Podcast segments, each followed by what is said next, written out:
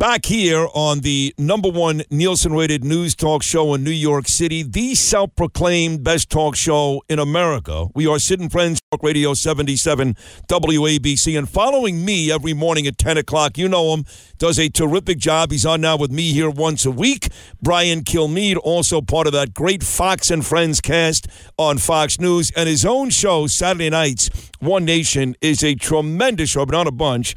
Here he is, uh, my dear friend, once again, Brian Kilmeade, on a Tuesday morning. Good morning, Brian. Hey, what's going on, Sid? Uh, a lot going on. I want to start with this. I got a text on Sunday morning, right before the football games, from a nurse. And she happens to work at Mount Sinai Hospital. And she said, Sid, listen, we're going to walk out tomorrow. We need your help. I said, My help? She said, Yes. I know you're friends with the mayor. Please help us get this deal done. So I took what she sent me, Brian, I copied it and pasted it and texted it right to the mayor. Adams got back to me in about two seconds and he said this. He says, Sid, DSA is not about finding solutions, they're about the fight. He said, I'll send you the list of hospitals that settled 18% raise for three years and a host of other packages. I strongly support the nurses, but unfortunately, their union has been infiltrated by a radical socialist group. His point was seven other hospitals actually settled. They liked the deal. For some reason, Mount Sinai and Montefiore did not. Don't blame it on us, blame it on their union. And I got to tell you, Brian, I believe the mayor. Yeah, well, I, I didn't get into the details of it. Uh, I do know these two hospitals are holding out. I mean, it's so bad they're re- they're rerouting ambulances. They're telling women don't go there to give birth. I mean, this is serious stuff. Uh, so protest outside, telling everyone to go to NYU, Langone, or Lenox Hill. So uh, I would know this. Uh, I mean, I'll go to the mayor. He's he's doing it on a daily basis. He knows when you look across if somebody doesn't want to negotiate. You know, you and I remember this because we had nonstop strikes in football, basketball, and baseball for about 15 years, and we always heard both sides. You know, that was sports, and people out of business, and concessionaires paid the price. The players never recouped their money, and the owners uh, seemed to benefit the most. So that was more into the nitty gritty of. I'm not into this.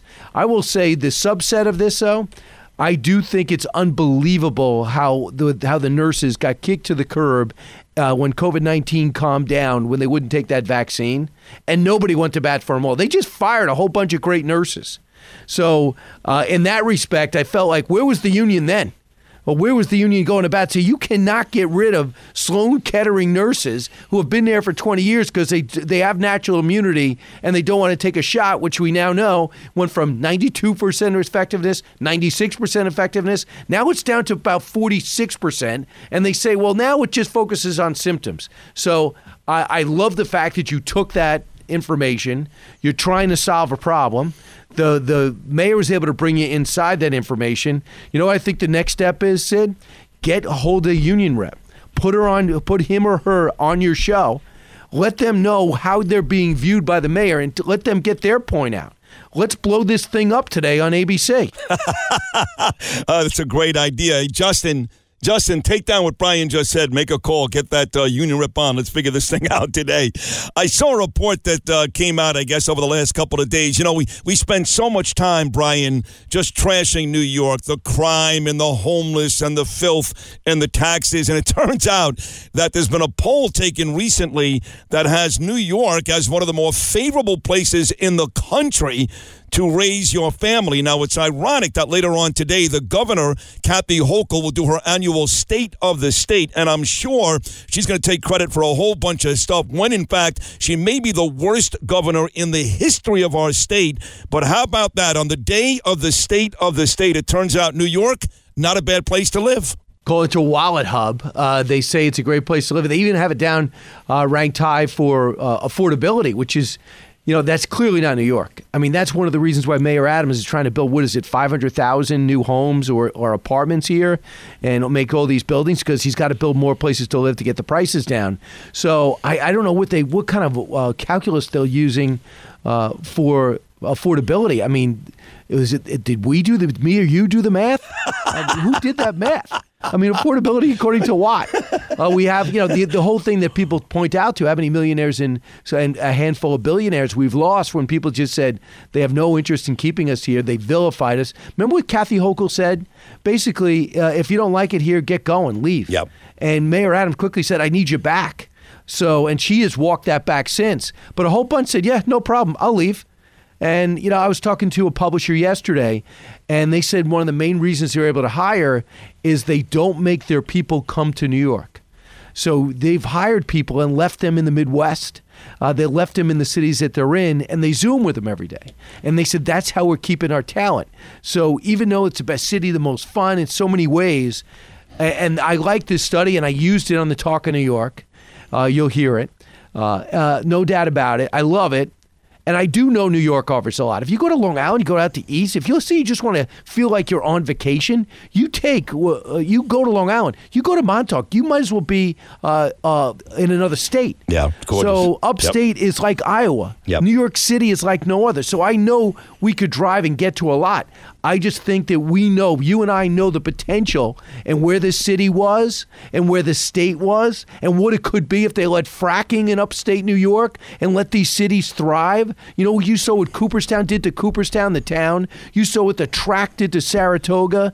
You could imagine what the casino could do to Queens, perhaps, or or to 42nd Street could help even more. I'll tell you, Actually Rosa, I, that in a actually, Staten way. Island. Uh, that's the place to put it. They've got that Ferris wheel deal going on for years and years down by the ballpark that John Catsimatidis owns, the Staten Island Ferry Hawks, and the Brooklyn, the, excuse me, the Staten Island Borough President Vito Fossella is on record saying, "Hey, get me a casino there. That would be a great spot for a casino." But either way, you're right, Brian. Three or four casinos in the New York area will only help generate revenue, and that is a good idea. So there are some spots here where New York can improve.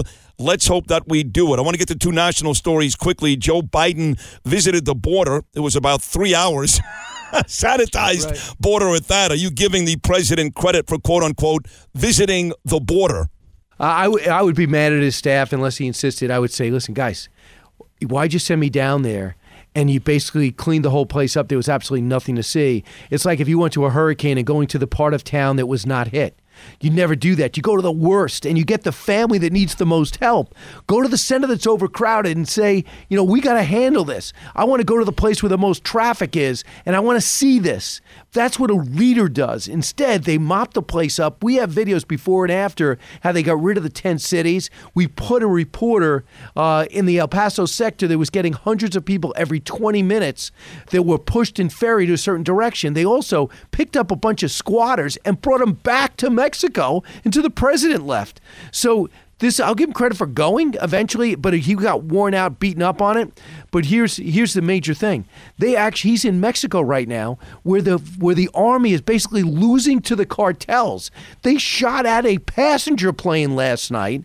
They forced down two military planes. They've killed about 25 soldiers, all because they uh, they arrested El Chapo son, who's running these cartels. Can you imagine if the mob was more powerful, uh, if the more powerful than the White House? That's what we're witnessing. That's what we're dealing with. If we really wanted to get down on this, we got to supply backup to the Mexican government, who should be asking us for it to a degree to help take down the cartels who are killing every uh, killing us all with fentanyl and with human trafficking dollars. So that to me is something serious. I love the fact that a bipartisan delegation went down there. You got some Chris Coons and uh, Senator Murphy of Connecticut. Uh, you have uh, Senator Kelly went down, and when they got to come back and just say, "Listen, we got to enforce this border and stop uh, and stop playing games." Did you see at two o'clock in the afternoon they actually set up a a a drug sniffing dog to Yep. go into a van and take out drugs? wow, I can't get that at every police academy throughout America.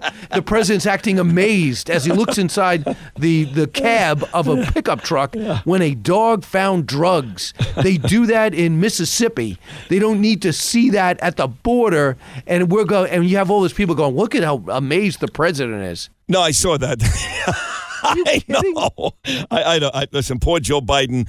It's uh, day to day, like a like a sports injury, like Carlos Correa going back to Minnesota. Probably it's day to day with the president, Joe Biden. What about the documents they found in his closet? I know. University of Pennsylvania. I, well, is is this like another Mar-a-Lago situation Yeah. for Joe Biden? This is what I'm encouraged about, Sid. CBS and NBC reported it. That first came on. I got the alerts from two other networks, not ours.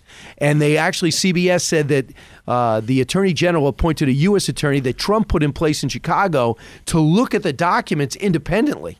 So they say they're all classified documents. And by the way, in a locked closet. When's the last time you saw a locked closet? Believe me, there was no locked closet. Joe Biden was sitting there at the Biden Center, which if it, a, a think tank in the Biden Center, they those are those are two things that don't go together. Thinking and Joe Biden, and he goes there since 2017. He files away documents that you can't even declassify as vice president. At least the president says I declassified him by the power vested in me in the Trump style. But you can't even pretend to say I declassified him. So, okay, Mr. Biden, what's your explanation?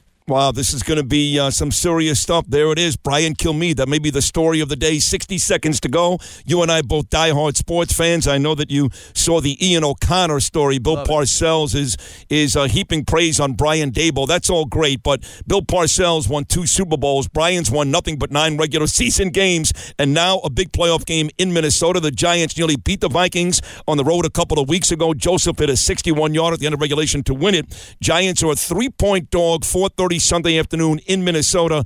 Very easy question, Brian Kilmeade. Do the Giants move on and take on the Eagles or the 49ers in round two? I'm predicting yes, and you're not going to believe it. I'm going to base it off the way they played against the Eagles. Why do I say that? Because they could they could put their best effort and they were destroyed by the Eagles. They were just outclassed. They were outplayed, and then they go out and put in uh, Davis Webb, uh, and they say, "Listen, guys, we're not you know we're not going to play Saquon. I'm just looking to stay healthy." 22-16, and it was a game the Eagles had to win. And I'm saying to myself, this team has learned to be a team. Uh, and they wanted to prove to their coach they're never going to roll over. They got character. And remember, I, I do remember Bill Parcells' his first year taking over for Ray Perkins after he went back to Alabama. Uh, no one, uh, basically, he I think he won three games. His mom died, his dad died the same year, and they started going after. Do you remember this? Howard Schnellenberger. Uh, he was retired from the University of Miami after winning all those championships. I think with Jim Kelly. No, no. By the way, no, no. I actually went to Miami, uh, my college, 1984, in Coral Gables. Schnellenberger was the coach. The four quarterbacks on the roster: Jim Kelly, Bernie Kosar, who won the championship with Schnellenberger when they beat Nebraska, Vinny Testaverde, and Mark Richt, who went on to coach Georgia. Those are the four quarterbacks Amazing. on the roster for Schnellenberger in Miami. So, so uh, they couldn't come to uh, do a deal with him. So Parcells came back for another year and said, "I'm going to be myself." And he became Bill Parcells. And first, he was trying to be somebody else, be everyone's friend. He couldn't do it. Uh, he ended up being himself. That's what he said about Daboll. He goes, Daboll is himself, and he shows he cares about players while being tough with them. That's just it. People think when you yell at somebody, you're mad at them. No, you want more out of them, and you believe in them. And he saw those same qualities in Daboll that he tried to relay. Be yourself, be tough, but show them you care. And when Golladay got that, I know he gets $72 million, and I know he's been uh, totally unproductive, but he gets a touchdown, and Daboll hugs him and says he's proud of him. And those are the type of things where maybe he'll get that talent out and the confidence back. That's stuff I love about sports. True, and uh, Golladay not that far removed from being an all-star wide receiver with the. Lions in Detroit. Hey, uh, Brian, as always, this is a tremendous conversation. We'll all be listening at 10 o'clock when you take over. Enjoy Fox and Friends. Great job. We'll see you again very, very soon. Thank you, buddy. Get those nurses back to work, Sid. It's on you. You got it. You got it. He laid down the gauntlet, Brian Kilmeade. I will respond. More of Sid and Friends in the morning right after this.